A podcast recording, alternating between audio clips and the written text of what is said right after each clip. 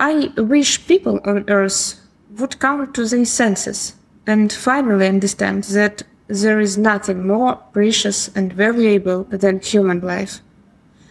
Uh, I'm grateful to everyone who supports Ukraine now in this difficult time through donations, good deeds, and words of science and support, like uh, today on this symposium.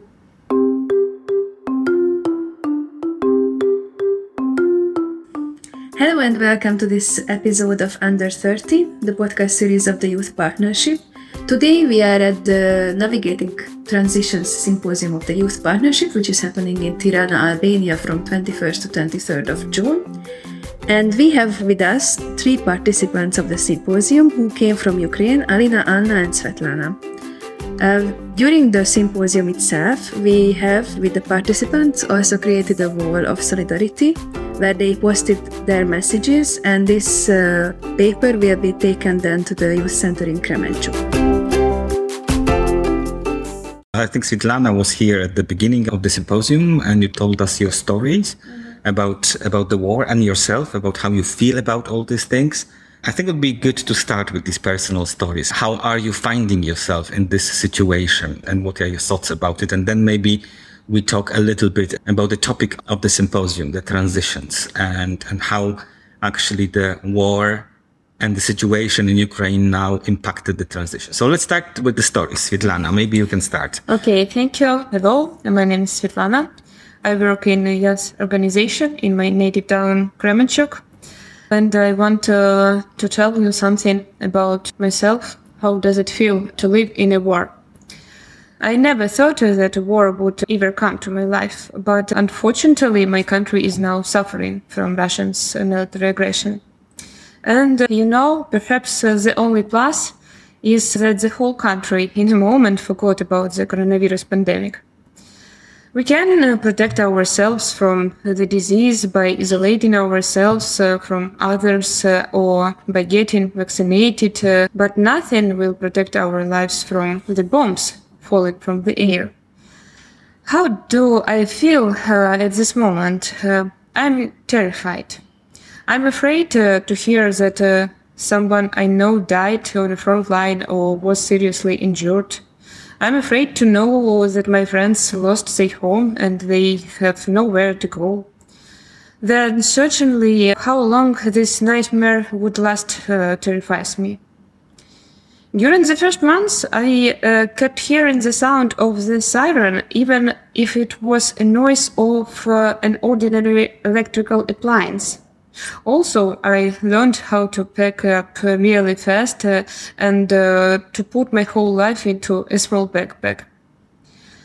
Vision peace, uh, good health, uh, and comfort have become not just ordinary words for me.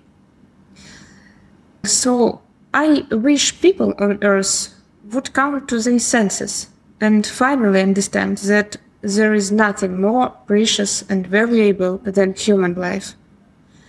Uh, I'm grateful to everyone who supports Ukraine now in this difficult time through donations, good deeds, and words of science and support, like uh, today on this symposium. Thank you very much. Alina, could you share with us your story? Yeah, for sure. My war story began from the 23rd of February because I get the coronavirus and I stayed at my parents' home uh, from the 23rd of February. And on the night of 23rd of February, the war began. And um, this is, was uh, my personal start of this war uh, and for now, I'm living with my parents. Our city uh, is situated in the center, and it has very important strategical ob- object, a very important strategical plant, uh, which provides oil. And uh, my parents' home is situated from this plant in six kilometers. So each time when Russian rockets get to this place, uh, I heard it and I feel this sound and I feel this uh, fear inside me. Uh, but uh, if we will take our daily work, I am youth worker and I'm yoga teacher and uh, I have with my colleagues uh, from social organization I have program resilience. Uh, it includes physical and mental health component. And we try not to become crazy by ourselves. And we try to help other people, especially youngsters, especially teenagers, especially young parents, uh, not to become crazy in this dark time, in this war time, because each of us has to feel some uh, some resilience inside us, because um, this is the one way and the one kind of resilience we can have today. Thank you, Alina. Anna, would you like to tell your story? Mm, I would like to tell my story too. How started war for me. Uh, 23 February, I just uh, come from uh, hospital. I had surgery. And um, on 24 February, uh, I woke up uh, when my husband was screaming, wake up, we are bombed. It was shock with me. I, I stand up and say, what do you say? You crazy? I want to sleep. and so this was my first reaction. I didn't want to realize it. No, it's not about us. It cannot happen. But in 25 of February, we started to help our soldiers and people who left uh, Kharkiv, Sumy, Chernihiv, and they come to Kremenchuk. So two months were like one day for me. I woke up, sleep, woke up, sleep every day. Uh, doing the same things and it was very scary in one moment. But in any time you need to be ready for everything. Uh, for me uh, this war is very difficult also because i have a son he's 16 years old. And before the war started he decided to be military. So he is uh, studying at the military college in kremenchuk. And um, as mother, I uh, I'm so scared that it will uh, never end, and uh, I had a dream that it will end very soon, and uh, he will um, change his decision, and he will be a lawyer, or he will be economist, or he will uh, be a journalist. But now, now he's saying, "No, mom, I'll be military." Or this war change our lives and not only for adult people uh, and for young people Yeah, I think definitely for everybody. It's good that you said that people of all ages actually are affected. I mean, it's not only adults uh, or or elderly people, it's uh, young people, everybody actually. But we are in Tirana and this symposium on transitions. And there we already learned from the material before the symposium, but also during symposium, that there are different transitions. There is not only one transition. When we think about young people, not only thinking about transition to adulthood, there are other transitions that people go through.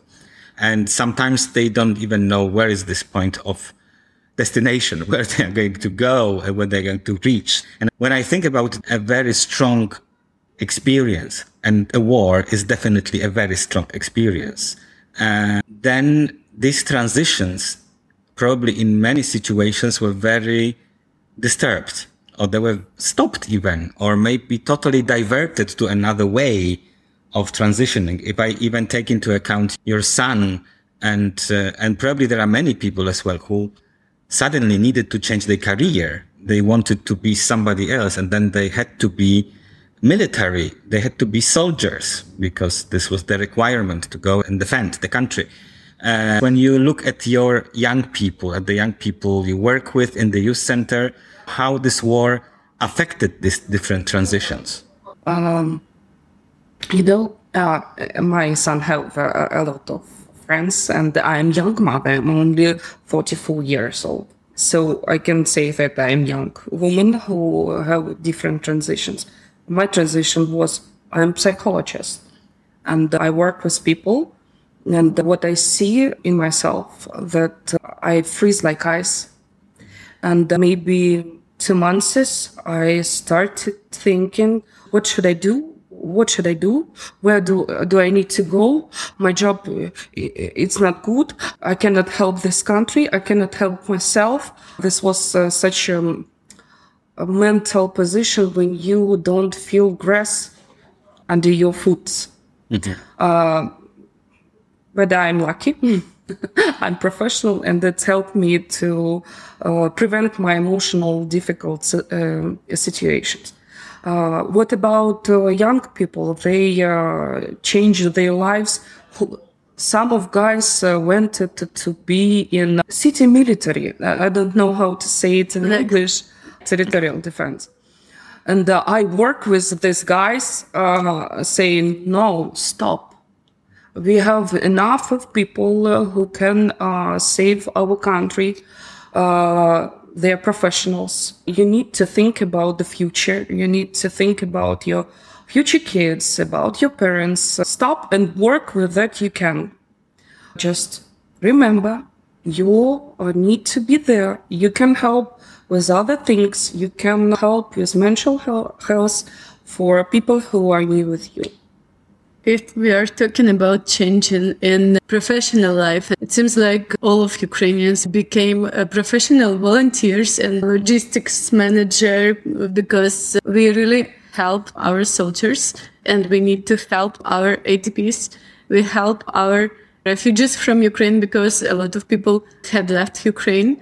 Uh, a lot of people stayed there and um, maybe 80% of Ukrainians volunteers in that or other way, sending money, collecting food, collecting uh, clothes, collecting some different stuff, or uh, helping uh, refugees and uh, IDPs to find a job, to find a shelter, to find a flat, and uh, to find a car, or even find a, a doctor for for their kids or stuff like that.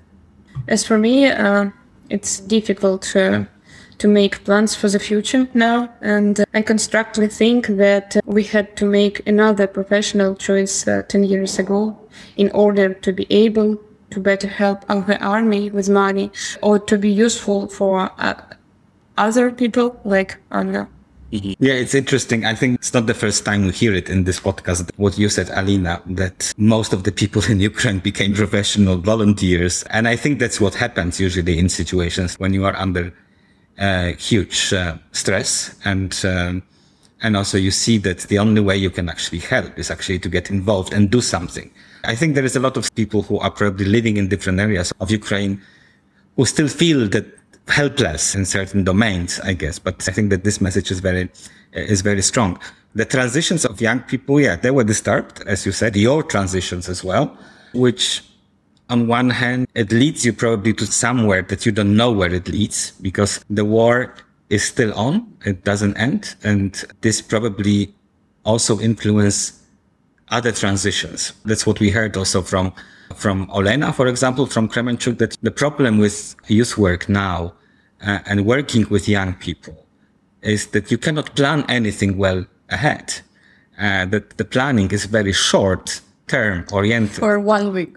You cannot plan uh, some things you will do in the other month. You can plan only several days. We, in the symposium, uh, as Marietta said at the beginning, we have collected on the big piece of paper, we called it the solidarity wall, some messages from, from the participants that you are going to take with you to the youth center in Kremenchuk. And I saw from the audience where I was sitting when you were taking it uh, that you were very touched by this. Do you think this kind of things make sense? Are they important? Well, uh, sometimes we need to know that in this work we are not alone. And uh, in the other countries, somebody can take your hand, say some word, uh, just uh, say, I see you. I know that you are here. I feel your pain. I know what is your pain. And uh, it makes you wings to fly and uh, it's inspiring you to live your life and uh, do what you do. So thank you so much. It was very emotional. Thank you. Yeah, this is really so delicate and touchable and emotional thing because Uh, this not only uh, some few words on a piece of paper, uh, this also mm, reminding that we are not alone and that uh, European people are with us, especially European people, not only European different governments and uh, like different official stuff.